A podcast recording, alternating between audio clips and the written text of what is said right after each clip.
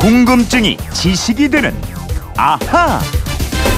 네, 궁금한 건 물어보면 풀립니다. 궁금증이 지식이 되는 아하. 휴대폰 뒷번호 7222님이 얼마 전 동작동 국립현충원을 다녀왔습니다. 가보니 장군 묘역과 일반 병사 묘역이 구분되어 있고 크기도 다르던데요. 외국의 국립묘지도 이런가요? 또 현충원과 호국원은 어떻게 다르고 외국의 국립묘지는 어떻게 생겼는지 궁금합니다. 이런 문자 보내주셨습니다. 어떤 궁금증이든 풀어드리는 김초롱 아나운서와 풀어보겠습니다. 어서 오세요. 네, 안녕하세요. 현충원은 6월에 가장 많이 찾을 텐데 예. 김초롱 씨도 현충원에 가봤어요? 아니, 앞에는 많이 다녔는데 사실 안에는 못 들어가 봤어요. 학교 다닐 때 안 가봤어요? 여기서 잡초도 뽑고 뭐 이렇게 네, 아니, 저는 봉사활동하고 네, 그랬었는데. 그런 거 다른 데로 봉사활동 갔습니다. 그랬군요. 예. 현충원과 호국원 이게 네. 어떻게 다를까요? 이 국립묘지라고 하면 현충원을 떠올리는 분이 많으실 것 같아요. 네. 현충원뿐만 아니라 국립호국원, 국립민주묘지 모두 다 똑같은 국립묘지입니다. 국립민주묘지면은 4.19 묘지 같은 곳 아니에요? 예, 민주묘지가 4.19 민주묘지, 5.18 민주묘지, 3.15 민주묘지 전국에 모두 세 곳이 있고요. 네. 국립호국원은 이천을 비롯해서 영천, 임실, 산청호국원 네 곳이 있습니다. 이 국립현충원은 서울현충원하고 대전현충원이 있습니다. 그러면 현충원하고 호국원 뭐가 달라요? 이 안장 대상에서 차이가 있습니다.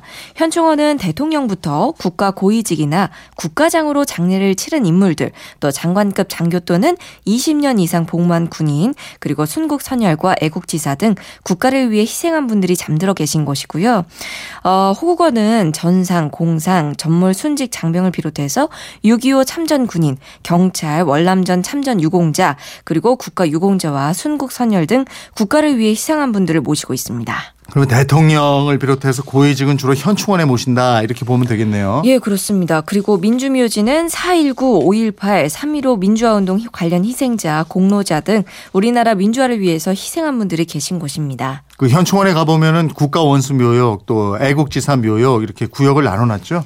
예, 서울 현충원 경내에는 여러 가지 묘역으로 조성돼 있어요. 참배객들이 가장 많이 찾는 국가원수 묘소 세 곳, 임시정부 요인 묘역, 애국지사 묘역, 무후 선열 재단 등이 조성돼 있고요. 각각 세 곳으로 분산된 국가 유공자 묘역과 장군 묘역이 있고 가장 큰 면적을 차지하고 있는 일반 장교와 병사 묘역이 두 개 구역으로 조성돼 있습니다. 경찰관 묘역과 외국인 묘역도 따로 있고요. 대통령 묘소와 장군들 묘역 여기는 면적이 꽤 넓던데요. 예, 현충원의 묘역은 국가원수와 장군, 장교, 사병 등의 신분적인 요소로 구분돼서 안장되고 있고요. 네. 묘역 면적에서도 차이가 있습니다. 법적으로 전직 대통령에게는 264제곱미터의 묘역 면적을 제공하고 있고 그 외에는 3.3제곱미터를 규정합니다. 네. 근데 이 법이 개정된 2006년 이전에 만들어진 장군 묘역에 대해서는 이미 조성된 묘역이 소진될 때까지 그대로 쓰도록 하고 있습니다. 아, 그러면 당분간은 사병 묘역보다도 큰 묘역이 그대로 조성이 되겠네요. 예, 현재 장군 묘역 크기가 26.4제곱미터, 약 네. 8평으로 조성돼 있는데 이 장군 묘역이 다 소진되려면 앞으로 몇십 년은 더 걸릴 거라고 합니다. 아, 그래요? 예, 당분간이 아니죠. 네. 반면에 연관급 이하 군인 및 전사자, 전상, 공격 군경 등을 위한 묘역이 이미 포화 상태고요. 대전 현충원도 여유가 없다고 합니다. 네, 몇십 년이면 하여간 당분간은 아니네요. 그렇습니다. 청취자분이 저 외국의 국립묘지도 이렇게 장군과 병사 묘역이 크게 다르냐, 크기가 다르냐 이렇게 물어보셨는데 예. 외국은 어떻습니까? 외국은 안 그렇습니다. 아, 미국이나 영국, 뭐 프랑스 이런 나라들 장군과 사병의 묘소 크기가 4.95제곱미터로 똑같고요. 미국은 묘역 구분도 없이 장군하고 병사가 뒤섞여서 묻혀 있습니다. 우리하고는 많이 차이가 있죠. 그래서 6.25나 월남전에서 많은 공을 세운 채명신 장군 같은 분은 네. 스스로 원해서 장군 묘역이 아닌 사병 묘역에 묻혔습니다. 아, 그래요? 평소에 나와 함께 싸우다 먼저 전사한 병사들과 같이 묻히고 싶다. 아. 이런 간곡한 유언이 있었고요. 네. 주로 월남전 전사자들이 잠들어 있는 제2사병 묘역에 안장됐습니다. 아, 그래요? 이런 분들은 정말 살아서나 돌아가셔서나 많은 감동을 주는 정말 참 지휘관이네요. 전후의 이 의미를 네. 많이 이제 알고 계신 거죠. 그러네, 그러네. 동작동 서울현충원 1950년에 조성이 됐죠? 예, 처음에는 국군묘지였습니다.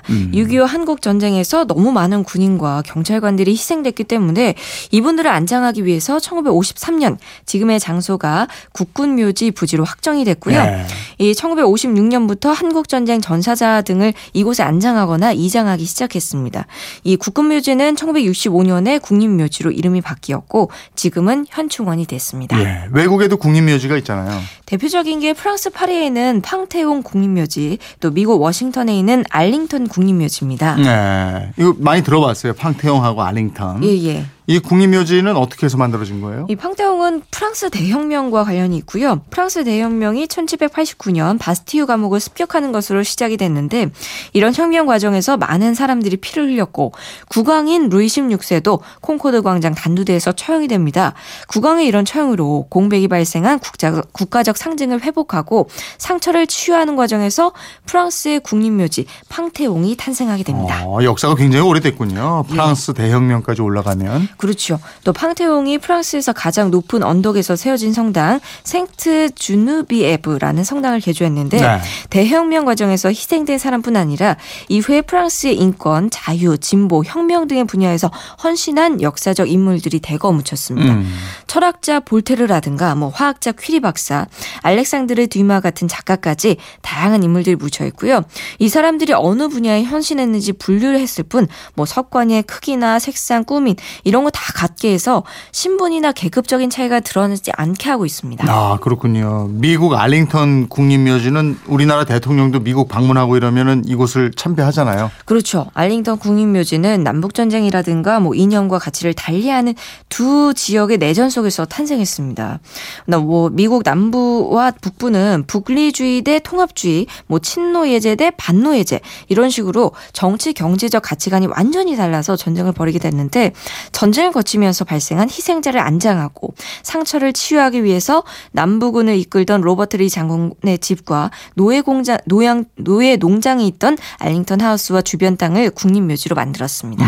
프랑스는 대혁명, 미국은 남북전쟁, 그리고 우리는 북한과의 6.25 국립묘지가 탄생한 시기와 장소는 다른데 희생자에 대한 안식처를 제공하고 상처를 치유한다 이런 측면에서 보면은 비슷하고 이렇군요. 예, 그렇습니다. 그래서 지금도 대통령을 비롯한 정치인들이 중요한 시점에 현충원을 찾는데 네. 이거는 미국이나 프랑스도 다 마찬가지입니다. 네, 722님 궁금증 좀 풀리셨어요? 선물 보내드리겠고요. 지금까지 궁금증이 지식되는 아하 김초롱 아나운서였는데 오늘 현충일이라고 까만색으로 입고 온 거예요? 네, 그렇기도 하고 애엄마들은 좀 날씬해 보이려고 까만색이기도 하고 아, 예. 알겠습니다. 여러 가지 의미를 담고 있습니다. 네, 고맙습니다. 예, 고맙습니다. 네.